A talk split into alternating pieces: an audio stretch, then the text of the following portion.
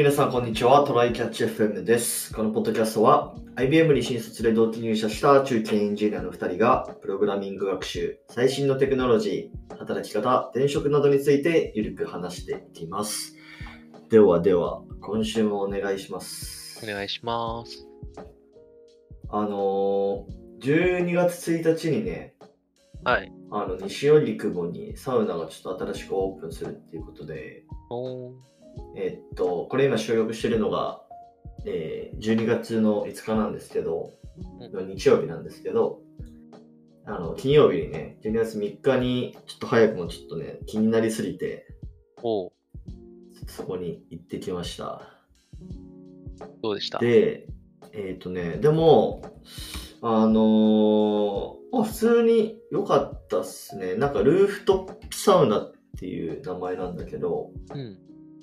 まあその名の通り、あのールーフトップで外気浴ができるんですよ。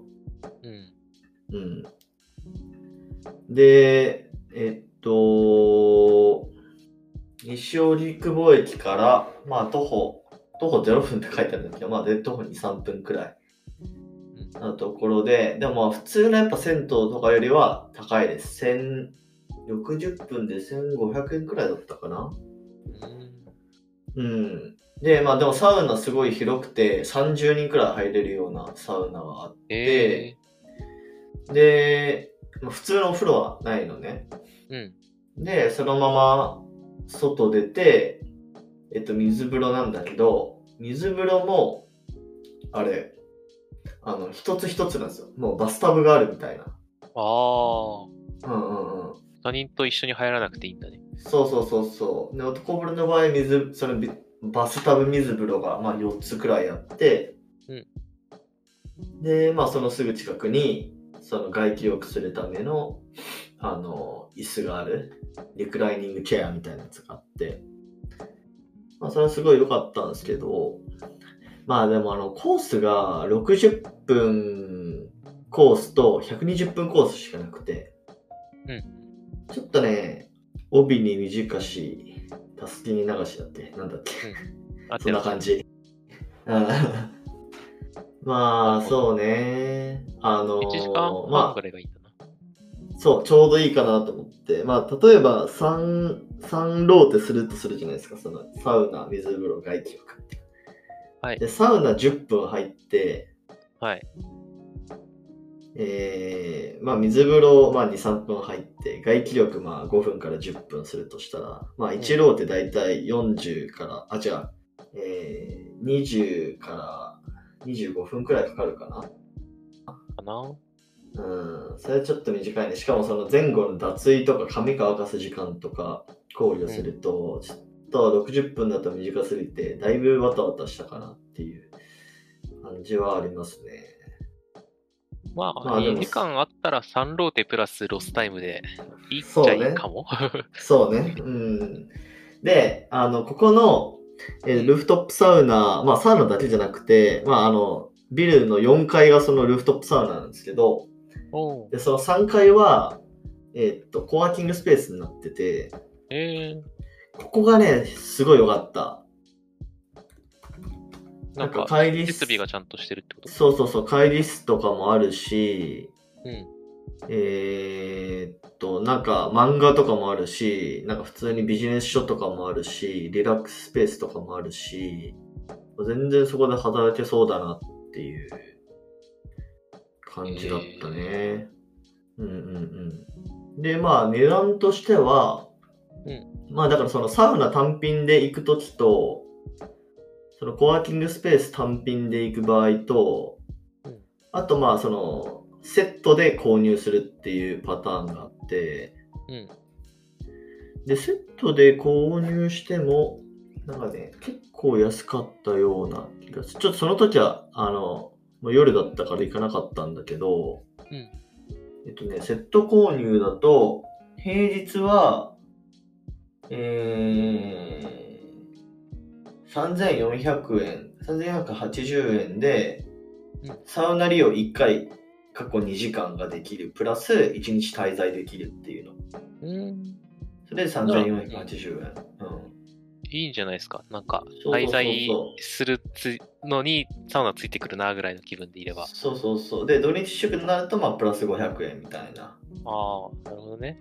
うん。まあ4000円もギリいかないぐらいだから、いい感じなんじゃないですかね。結構良かったですね。なんで、今度は、あの、こっちの方も使って、なんか、ワーケーションじゃないけど、うんあの、平日に行きたいなと思いました。うん。確かにね。うん。なんで、ちょっと東京に住んでない人はちょっとあれかもしれないですけど、うんあの、すごい良かったんで、もし行ける人はぜひ行ってみてください。まだ、あの、オープンからそんな日にち経ってないんで、空いてると思います。そうだね。今うんホームページ見てるけど、綺麗だし、うん収容人数もさっき言った通り多いので、いい感じですね。女性用もとサウナもあるから、女性の方もそうそうそうそう。いいらしいと。うん。で、女性は、あの、さっき言ってた屋外と屋内の両方で外気浴が選べるので、あの、ああ、そうね。いい感じらしいですね。で、屋外の場合は、あの、ポンチョを貸し出してくれるから、そうそうそうそう。外気浴を、あの、まあ、見られることなくできますよっていうあのね、4階建てのビルの一番、まあ、4階なんだけど、その周りにそれより高いビルあるから、ちょっとね 見られる可能性あるんだよね。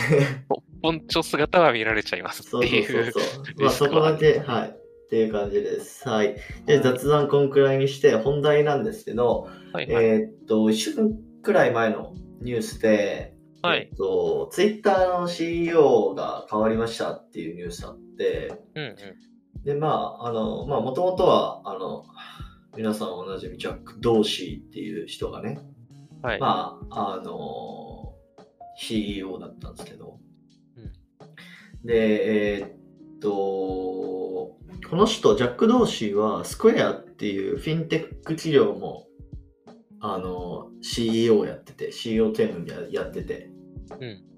で、結構株主からなんか、あの、半々で働いてて、なんか、ちゃんとコミットできてんのかみたいな。なんか苦情とかもあったらしくて、まあなんかね、午前ツイッター、午後スクエアみたいな働き方してたらしい。ああ。うん。で、まあ、それの引き継ぎで、まあ、新しい CEO を立てたみたいな感じで、で、その人の名前が、えーパラグ・アグラワルさんっていう、まあ、インド人の人で、うん。で、えーっと、もともと最高技術責任者だから CTO かな？を。やってた人が、そうそうそうそう、CEO に、まあ、変わったよっていうところで、で、まあ、そのツイッターとか見てると、あ、またインド人か、みたいなうん。反応はね、なんかあるような気がして、まあっていうのも、まあなんか、このアメリカのテックジャイアントの CEO ってどんどんインド人に変わっていくよねっていう流れが、まああるじゃないですか。例えばマイクロソフトだと、まあ、サティア・ナダラっていう人で、まあ我々の前職 IBM もさ、うんえー、これ、名字なんて言うんだろう。まあ、俺の辞めたってだからよくわかんないけど、クリシナ？なんとかクリスナクリシ。クリシュナ、クリシュナだね。うん。えっ、と、ジニューロメッティからクリシュナに変わったじゃないですか。2年くらい前に。ね。僕がいた頃にはまだ、あに変わったね。うん。で、Google はね、まあ、サンダラ・ピチャイ。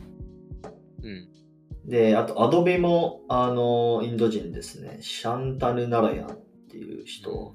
うん。で、まあ、どんどんね、あの、世界を牛耳ってるのはインド人みたいな感じに なりつつあるなと思って。うん。しかも、さらに深掘っていくと面白いのが、うん。えーっと、この新ツイッター CEO のアグラワルさんと、うん。IBM のクリシュナと、うんあと Google のサンダーピチャイ、サンドラピチャイは、えっと、同じ大学出身なんですよね。え、でも、どうせインド工科大学でしょ、どうせっう、言ったんだけど。そう。I- IT と、うん呼ばれてる。だってインドから流出してる工学のすごごい人とか、なんか数学とかのすごい人は、もうほぼ IIT でしょ？いや、偏見かもしれんけど。ね。でも、この Google のサンドラ・ピチャイは、なんか俺結構ビジネス系の人かなと思ってたけど、あ、理系なんだと思って。マッキンゼーとかだったでしょ、確か。あ、そうなんだ。うん。ちょっと待ってね、経歴調べてみようか。えーっと、えこの人もインド工科大学やないか。あ、そう、サンダーピチャイね。うんそうそうそうそう。あみんな、あ、そうか。さっき言ったから、それの中にも。うん。そうそうそうそうだよね。で、スタンフォードに行くんでしょ。スタンフォードスとか、そういうタンフところに。ォードに、あ、スタンフォード行っうん。てるね。インド国家大学から。なんか、大学院とかで行ったのかな。うん、あれでもマッキンゼーって書いてないな。へえ。2004年 Google へ入社って書いてあるけど、それより前が、マッキンゼーじゃなかったかな。20そうさん32歳で Google 入社か、じゃあ。その前なんだろうね。あ、でもマッキンゼーって書いてあるね。ワイヤードの記事に。マッキンゼーって書いてあるから、まあビジネス系の人かなと思ってたけど、ああ、理系というか、ちゃんと技術もわかる人なんだっていう感じだね。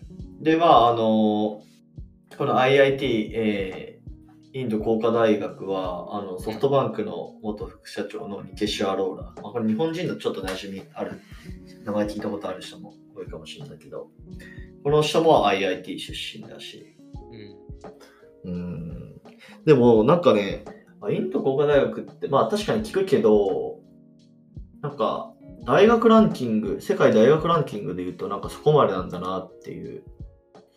ああ、あれでも何で出してるかだよね。論文数まあまあそうだけどうん。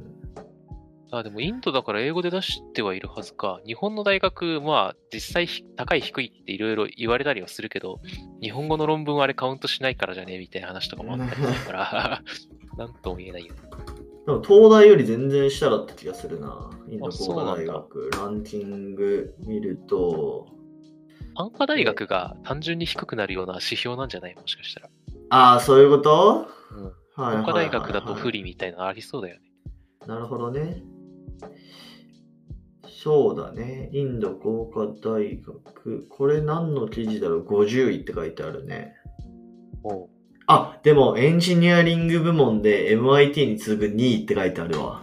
俺、そういうことやんけ。そういうことですね。なるほど。じゃあ納得はあるなうん、でもそれ、まあ、それにしてもなんか、すごいなっていう感じはあるけどね。まあ、あの、世界的にもやっぱり人気だっていうのと、こういうビジネスとの両輪でもう IIT 出てるぐらいめっちゃすごいのに、あの、うんうんうんビジネスもちゃんとできるっていうのはなかなかいないってことなのかもしれないね。なるほどね。っていうのとあの、ツイッターの人に関しては、あれだね、今記事読んでると、2011年にもう入ってて、その頃まだツイッターの社員1000人とかのレベルの時に入ってるらしいから、単純に古参で、あの、重要なターゲティング広告とかをリードした人で、社内からの信頼がめっちゃ厚いし、ツイッターとしての思想があるから、昔からちゃんといて信頼があるからやってるみたいなところがあるから、なんかこう、この人にの経緯で言うと、まあなんか、関係ないとまでは言わないねかもしれないけど、この早いうちにジョインしたっていうのが、その IIT から来た彼の何かに関わってるかもしれないけど、なんか、うんちゃんと信頼を集めて結果ここにいるよねって感じはあるね。なるほどね。でもなんか中国人もうちょっと入ってきてもいいかなっていう気はするけどな。まあ、それはあるかもだけど、どうでもまあなんだろう、ね。なんだかんだでも中国人 CEO のさ、ビッグテックっているか、例えば NVIDIA とかもそうでしょ中国系じゃなかったっけ？NVIDIA はどうだっけ ?CEO。えー、ちょっと待ってね。NVIDIA の CEO は誰かというと、そうだね。えーっと、これちょっとなんて発音するんだっけ？ジェンスンファンジェンスンファン。うん、ジェンスンファンって書いてあるから。中国人だし、ズームの CEO も確か中国系だった気がするな。エリック・ヨアンっていう人。だから、うん。まあだから、少なからず、中国系もね、いるってことだね。まあなんかどの会社にもいるよねみたいなことは言われたりしてるし、あれなんだ、うんうんうん優秀な人も多いから、そうなんだろうね。ただ、なんだろうね。あの、さい、あーどうなんだろう。今、社長にしづらいとかありそうだけど、CEO にすると、チャイナリスク的なものがとか、アメリカとの対ああ、立だとかで確かに。チャイナリスクはあるな。確かに。政治的な意味で、なんか、もう実質結構やってるかもだけど、表に。出すかどうかみたいな議論は合ってるかもしれない。いや、まあ、アメリカの会社がそういう議論をしたくないから、しないとかは結構あるかもだから、ちょっとわかんないけどね。その面、まあイン、インドは、まあ、もう少し気が楽なのかな。まあ、なんかそうういう方向はないかもね。うん、ポリティカルリスクがないというか。うん、あとなんか、い印象があるんじゃない、まあ、中国人も優秀だっていう印象あるかもしれないけど、インド人の人ってもうなんかもうエンジニア超強そうみたいなさ、そういうイメージがあるよね。そうね。うん。でもやっぱり、えーまあこのインド人とかちょっと置いといて、やっぱこの技術に、こう、なんていうの？理解が深い人が CEO になり始めてるなっていう感じの流れがあるよね。そうだね。なんか、まあ、も前提なのかもしれないし、その、日本で両方やってる偉い人がいないっていうだけなのかもしれないね。うん。か多分、この人がビジネスからっきしだったらさ、CEO やらせないと思うんだよね。うんうんうんうんうん。もうなんか、技術もび両方やってるからであって、で、日本は、なんかこう、両方やってる人が多分、あんまり偉いところにいないよなっていう。そうね。で、まあどっちかそう、どっちかで言うと、やっぱり、あの、営業とかコンサルっていう、えー人が、まあ、社長になりやすいかな、日本だとまだ。まあ、なんか、うん。うん、行くルートとしてはやっぱり CTO になりがちだし、その人がじゃあなんかすごい、技術者としてすごいかっていうのはなんか場合によるよねっていう感じがうんあるんじゃないかな。やっぱ個人的にはね、でもやっぱ、うーん、もうちょっと技術畑の人の社長増えてもいい気がするんだよね。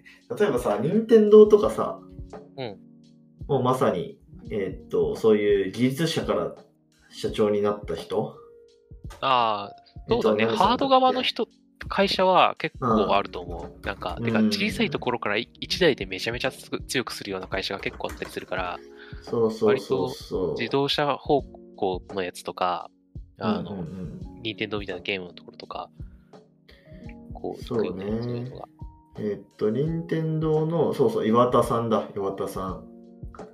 この人は技術者だよね。ゲームクリエイター、プログラマーって書いてあるから。まあだからやっぱそういう人がやってる会社はちゃんとね、世界で認められてるというか。うん。あと、えっと、うんこの岩田さんじゃなくて、えっと、デザイナーの人もいたよね、確か。ああ、気がする。一回なんか任天堂の歴史みたいなやつ読んだんだけど、うん。いや、全然頭に残ってないな。なんか、ざざっくりした遠隔だけ残ってるぐらいで、なんかど、どこの人がいつだったみたいなの覚えてないけど、うん、なんかそういう技術のところから、その、現 CEO に選ばれて、あの、うんうんうんその人自体が乗り気だったわけじゃないけど、どうしてもみたいな感じでやってもらったりとか、で、うんうんまあ、結果すごくうまくやってくれたみたいなのが結構あったりした感じだよね。うんなるほど、なるほど。あんまり、まあでも、うん。日本のソフト側でそうなってる会社全然ないかも。そうだね。うん。感じかな。なるほど、なるほど。まあでも世界としてはまあなんかそういうトレンドなんだろうなって感じですね。そうだね。だだから、これから、まあ、日本も遅れて追従するだろうから、そういう流れになっていくんじゃないかな。ちなみに最後に豆知識を一つ残しておくとお、このマーク、あマ マーク・ザッカーバーグとこの CE、あのしツイッター CEO の、えーうん。パラガーブ・ラワールは、うん。えっと同い年で、うん。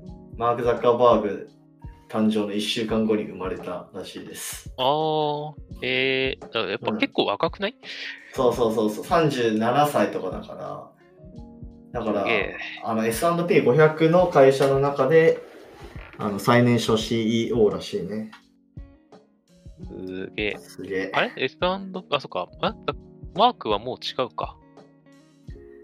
いや、マークも S&P の中入ってるんでしょ、そそあ、まあ、のメーターも1週間後に生まれてるからか。そっか。ああ、ギリギリなのねそういういうことです。はい。へまあでもなんかすごいよね、インド。まあなんかいろんな要因あると思いますけどね。ー。そうね。やっぱはい国の中でね、エンジニアっていうものの、なんかこう、立ち位置というかさ、ある、うんうんすごいものっていう意識があるのも違うよね。やっぱり。うんうんはい。じゃあそんな感じですかね。皆さんはちょっとどう思いますかって感じです。はい。はい、えー、こんな感じでですね、我々、えー週2回のペースで配信しているので、Apple Podcast もしくは Spotify でお聞きの方はぜひフォローお願いします。えーまた質問箱の URL を概要欄に貼っているので、質問、コメントなど送っていただけると嬉しいです。では今週も聞いていただきありがとうございました。ありがとうございました。またね。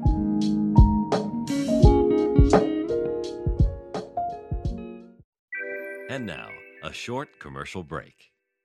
現在エンジニアの採用にお困りではないですか？候補者とのマッチ率を高めたい、辞退率を下げたいという課題がある場合、ポッドキャストの活用がおすすめです。音声だからこそ伝えられる深い情報で候補者の興味関心を高めることができます。